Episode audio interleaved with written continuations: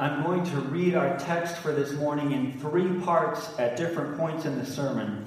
The bulletin says that we'll be reading Zechariah chapters 7 and 8, but I'm actually just going to be reading selected verses from those chapters. So before I read, let me give you a map of the big picture of these two chapters, and then we'll be reading parts of it throughout the sermon. This text starts with some people going to the leaders of God's people, to the leaders of the people of the Lord Almighty, and asking them a question. And then the Lord Almighty responds to that question 12 times in chapters 7 and 8. 12 responses to one question. The first two responses are challenges to God's people, and the last 10, you could probably best call them promises given to God's people. Since there's lots of repetition there, we'll just be reading a selection of how God responds to the people's question. So we'll start by reading Zechariah 1 to 3 now. Zechariah 1 to 3. This is God's word for us, his people. In the fourth year of King Darius, the word of the Lord came to Zechariah on the fourth day of the ninth month, the month of Kislev. The people of Bethel had sent Sharezer and Regem together with their men to entreat the Lord by asking the priests of the house of the Lord Almighty and the prophets, Should I mourn and fast in the fifth month, as I have done for so many years? Band of Brothers is a mini series that follows a particular unit of paratroopers over the course of World War II. It starts with Easy Company, that's the name of the unit. Easy Company of the 101st Airborne Division in their training in the U.S. And then it follows them as they cross the Atlantic to England, and then as they go to France and they begin fighting, and as they fight battle after battle in France, Belgium, the Netherlands, Germany. It follows these guys as they lose friends, as they suffer, as they sleep in ditches and foxholes. They win battles, they lose battles, the suffering, the uncertainty, the war goes on and on. And as the series draws to a close, Germany surrenders, and the men of Easy Company start looking toward the future just a little bit. Some of them start planning to travel back home to the United States and pick up their lives again. Some of them start training and preparing to move to the Pacific and to continue World War II, the battle against the Japanese. And one day, a number of the guys are out playing baseball. They finally have some leisure time. There's nothing they have to do right then. So they go out with a bunch of their buddies and they just play baseball. And as they're playing, their commanding officer walks up and calls them all to gather around. And then he reads a short note that says the Japanese have surrendered. The last enemy has surrendered. The war is over, says their commanding officer. And then there's this quiet pause. And you can see all the guys thinking, is this really true? Can it be true? Is it really over? Is it really over? And then they think, what are we going to do next? What's this going to look like? And as that life changing news sinks in, they start to yell and celebrate. It is over all the suffering, the uncertainty, the sacrifice. It is over. Finally. When these people come from Bethel to Jerusalem at the beginning of Zechariah chapter 7, and they ask that question, what they're basically asking is Is it over? Is it really over? They weren't talking about a war exactly. But they were talking about something a lot like that. They were talking about the exile. Decades before, God's people had been defeated by the Babylonians and carried off into exile. There had been a terrible war. Jerusalem had been besieged and defeated and then destroyed. Most of the people had been carried off into far off lands. It felt like the nation had been killed. And Jerusalem, the city, had been destroyed in the fifth month of the year. So ever since then, the people had been setting aside time in that month to fast and to mourn. And this has gone on for 70 years. World War II actually got done 70 years ago this year. So, ever since then, for that length of time, the people had been setting time aside in the fifth month to fast and to mourn, to weep and to grieve. And now, at the time that chapter 7 begins, work on the temple in Jerusalem had been going on for a couple years. It maybe was about halfway done. There would have been reason for hope again. Finally, Jerusalem had been in ruins for decades, but now you could go and you could see construction work going on. You could see walls and buildings going up. It felt like a new season of hope might finally be dawning. So, this representation of the people go to the leaders and they ask for guidance. Basically, they're asking, Is it over? Is the time of suffering and desolation finished? Is the exile over? And you can guess what kind of answer they were hoping for. They were hoping to hear the Lord Almighty say, Yes, it's over. It's time to stop fasting in the fifth month and start feasting. So now let's read the first answer that the Lord gives to his people. We'll read Zechariah from verse chapter 7 from verse 4 to verse 7. Then the word of the Lord Almighty came to me. Ask all the people of the land and the priests. When you fasted and mourned in the fifth and seventh months for the past 70 years, was it really for me that you fasted? And when you were eating and drinking, were you not just feasting for yourselves? Are these not the words the Lord proclaimed throughout the, through the earlier prophets when Jerusalem and its surrounding towns were at rest and prosperous, and the Negev and the western foothills were settled. You can imagine how the people felt when they heard God's first answer to their question. When they thought they were going to hear that everything was okay and that the time of desolation was over, instead they get this stinging rebuke. When the Lord answers their question, his response is a real downer. Well, maybe the exile isn't really over yet. The people came and they asked God if they could stop doing a certain religious ritual, and God comes back by saying, Everything about you is wrong. They ask if they need to fast in the fifth month, and God says, You are getting it wrong every single month. They've asked about a fast in the fifth month, and that was a time when they mourned the destruction of Jerusalem. But if you noticed in God's answer, he refers to a fast in the fifth and the seventh month. The fast in the fifth month was about the destruction of Jerusalem. But if they practiced a fast in the seventh month also, it would have been a fast mourning the assassination of Gedaliah. Now, Gedaliah is probably not a name that rings a bell for most of us. It's a name that really isn't all that popular. But Gedaliah was an appointed leader of God's people, and he had worked hard to bring religious and social reform to God's people. He had worked to bring God's law as it was expressed in Deuteronomy into the actual day to day lives of God's people. He was a good guy. He wanted to do the right thing, and he had been assassinated for it. One of the supporters of one of his rivals had killed him because they weren't all that interested in God's law or any of this religious and social reform junk. So if the people had fasted on the seventh month, it would have been a fast to remember and to mourn their failure to follow God's law and to really practice true religion and true righteousness. And the fact that the people didn't even ask about that fast, that might mean they weren't really keeping it. For years and years, they had been fasting in the fifth month because their city and their nation had been scattered. They were sad to be powerless.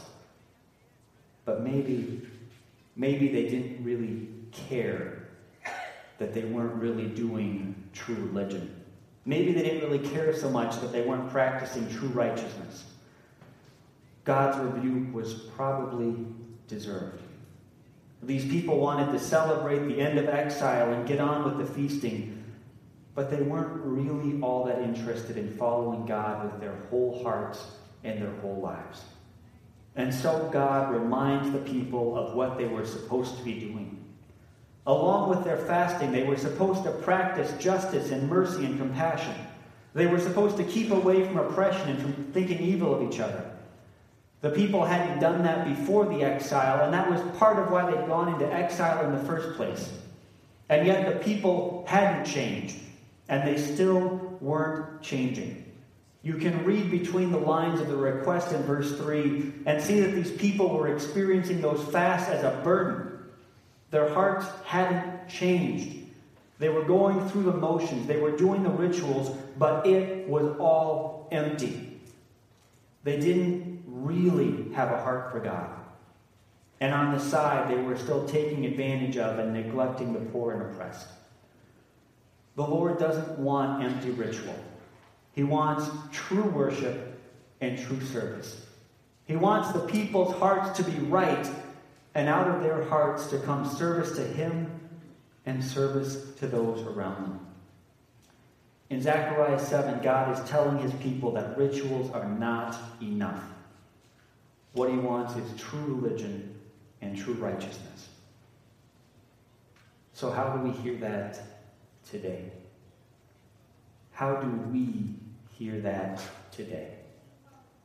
I know what my first response is, and I know what a lot of your first response probably is too. You know how it is. You can sense how it works when people can tell that a coach or a teacher or a preacher is about to go off on something. You know what people do when they know something uncomfortable is coming up. Some people take cover or take off. Some people just roll their eyes and think about something else for a while.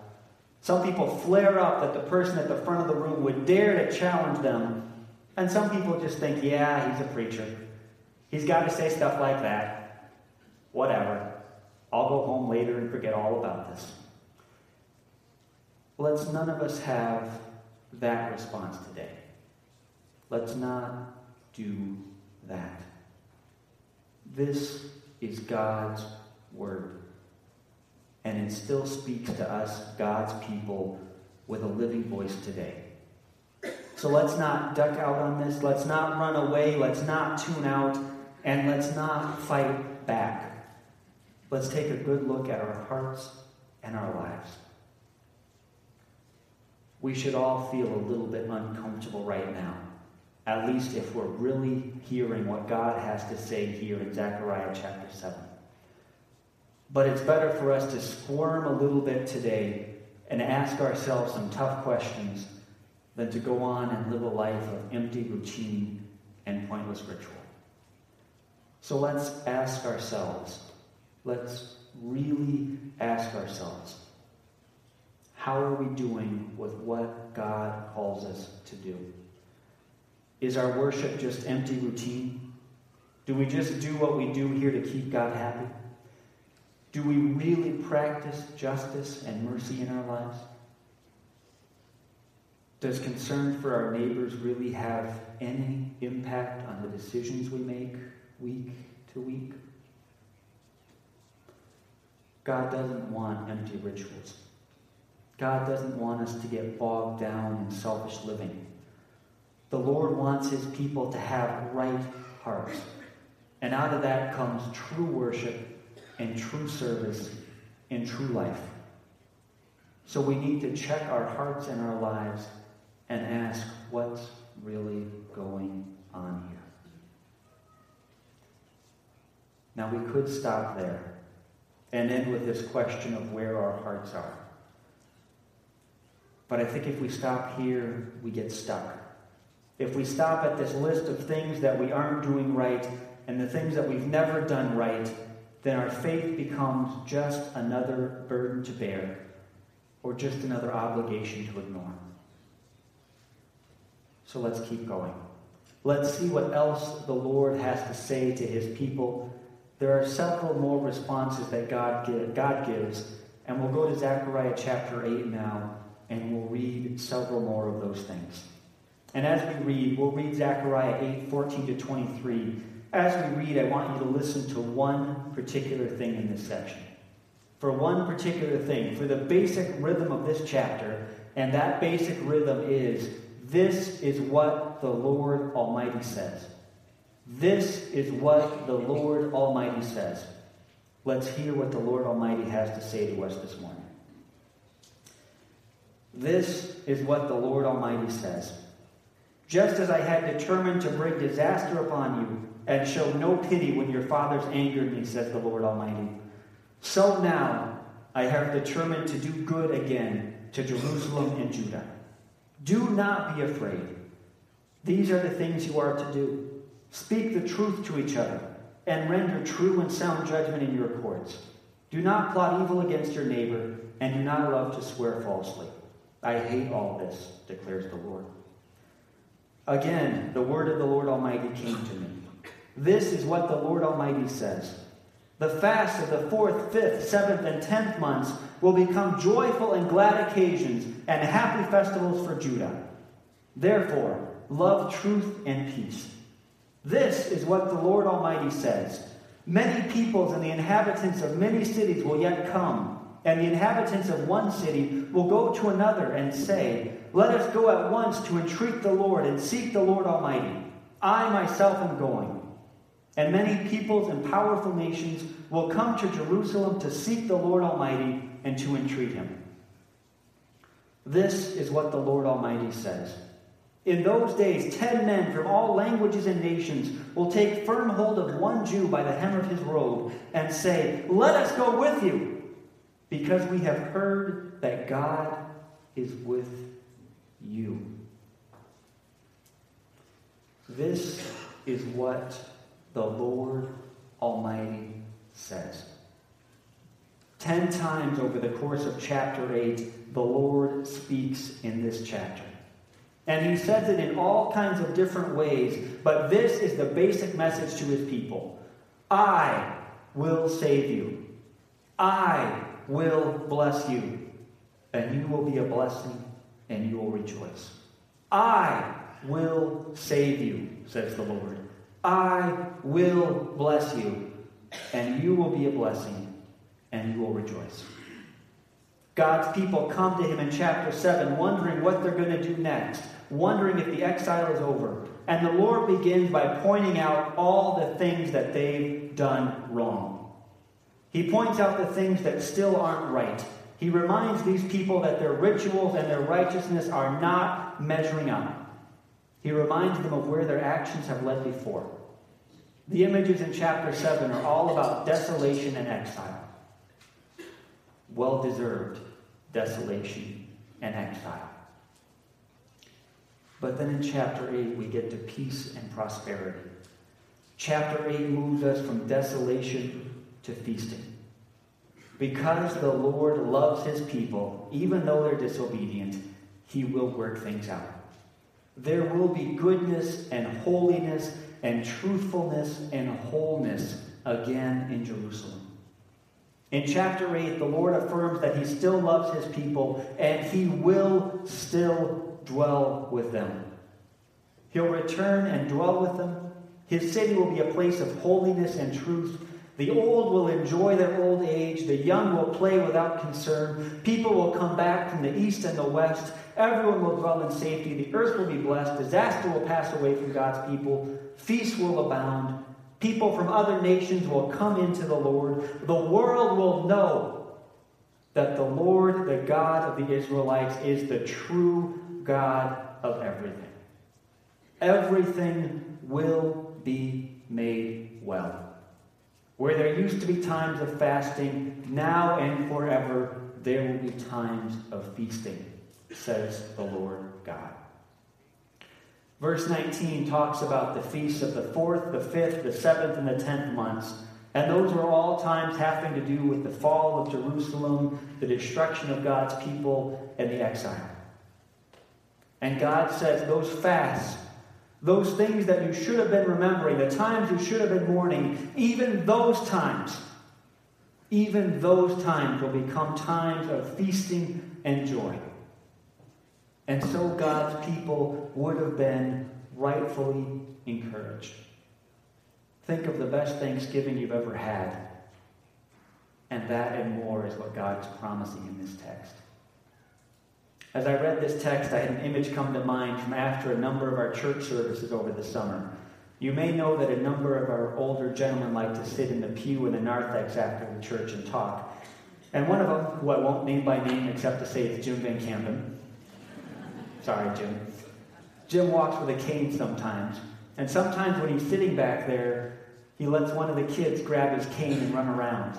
And the kids think that is the greatest thing ever.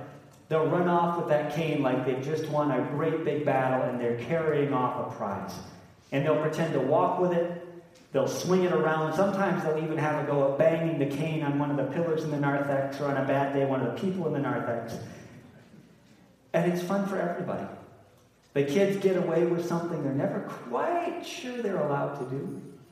The old people get to sit and watch. And everyone in between gets to laugh and enjoy the fun. It's a good time of being together. And that's what God promises to accomplish in chapter 8. A time of goodness, a time of gathering, a time when his people can be at peace and joyful. That's what God promises. But as we read this text and as we think about our lives, we need to ask when are these promises fulfilled? When is the exile truly ended? Is it over yet?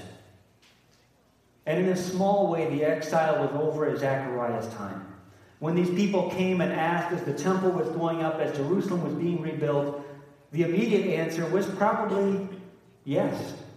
The exile was over. But it wasn't really over. The city would go up, the temple would be there for several centuries, but their prosperity never really lived up to these promises. There were times of safety and lots of times of danger.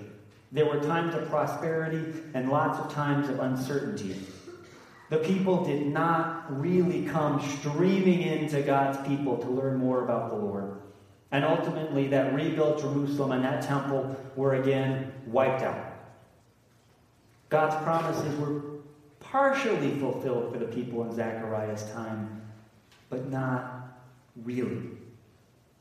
And some people read these chapters and they think it's a promise about some future state of the city of Jerusalem and the nation of Israel. And so they get all excited about the political situation in the Middle East and they try to build whole future histories based on the skeleton of this passage. But when the early church read this passage and when they read the whole Old Testament, they pretty clearly saw that this was talking about the church these prophecies of God blessing his people and his people being a blessing to the world find their true and ultimate fulfillment in Jesus Christ and in his gathered people. When Jesus came, he told his followers and his enemies that the time for fasting was over. The promised bridegroom had come. All things were being made right. It was time for feasting. Zechariah chapter 8 is most of all about the coming of Jesus. In Jesus, God saves his people. In Jesus, God brings truth and holiness. In Jesus, God saves his people. In Jesus, God gives us the greatest feast the world has ever seen. In Jesus, the nations and the peoples come flowing in to be among the people of the Lord God Almighty. Now, this text never quite found fulfillment in the physical city of Jerusalem, but from the beginning, the church has seen this text coming true in Jesus and in his people. In the church, the chosen, gathered, preserved, protected people of God. When Christ came, the exile was over. And so, for us today who live after Jesus has come, we have cause to celebrate because the exile, in so many ways, is over. And yet, we know at the same time the exile continues. Christ has not yet come for the second time. We don't see everything fulfilled. We still have times of fasting and of worry, still times of fear and uncertainty. We live in an in between time. In some ways, the exile is over, and in some ways, it's not. We can rejoice in the coming of Christ, but we're still pilgrims and wanderers in this world. So, how do we hear that today? We talked earlier about how to hear challenge and correction. Now, how do we hear this good news of promise fulfilled and also of promises yet to be fulfilled? Well, let's start again with our hearts. How do our hearts, how does your heart respond to God's good news? Are you excited about the gospel of Jesus Christ? Is your heart relieved when you hear that God is at work? Or does it sound irrelevant? Do you hear all this that the Lord Almighty has to say to us today with a stifled yawn and a polite nod? Am I playing a broken record up here and it's a tune that you've heard too many times before? If that's you this morning, I invite you to something more. If you don't really believe in all this God stuff, if you never believed or you sort of wandered away over time, I invite you to reconsider. If your religion just means going through the routines and the rituals, I invite you to something deeper. I invite you today to hear what the Lord Almighty has to say. I invite you to hear the Word of God Himself, and that Word is good. And it says that the Lord saves us. The Lord Almighty promises that He will do well by His people. The Lord says that He will do marvelous things for us, for you. The Lord promises that He will take our stony hearts and transform them. God will bring us to life for now and for eternity. If your heart is cold and dry today, I invite you to pray and to ask God to change it. Ask God to work in you and in your life to fulfill these promises that we read about in Zechariah chapter 8. Zechariah 8 is about us gathered here today, and it can be about you. The Lord Almighty has promised that He moves His people, that He can move you from suffering to celebration, from fasting to feasting.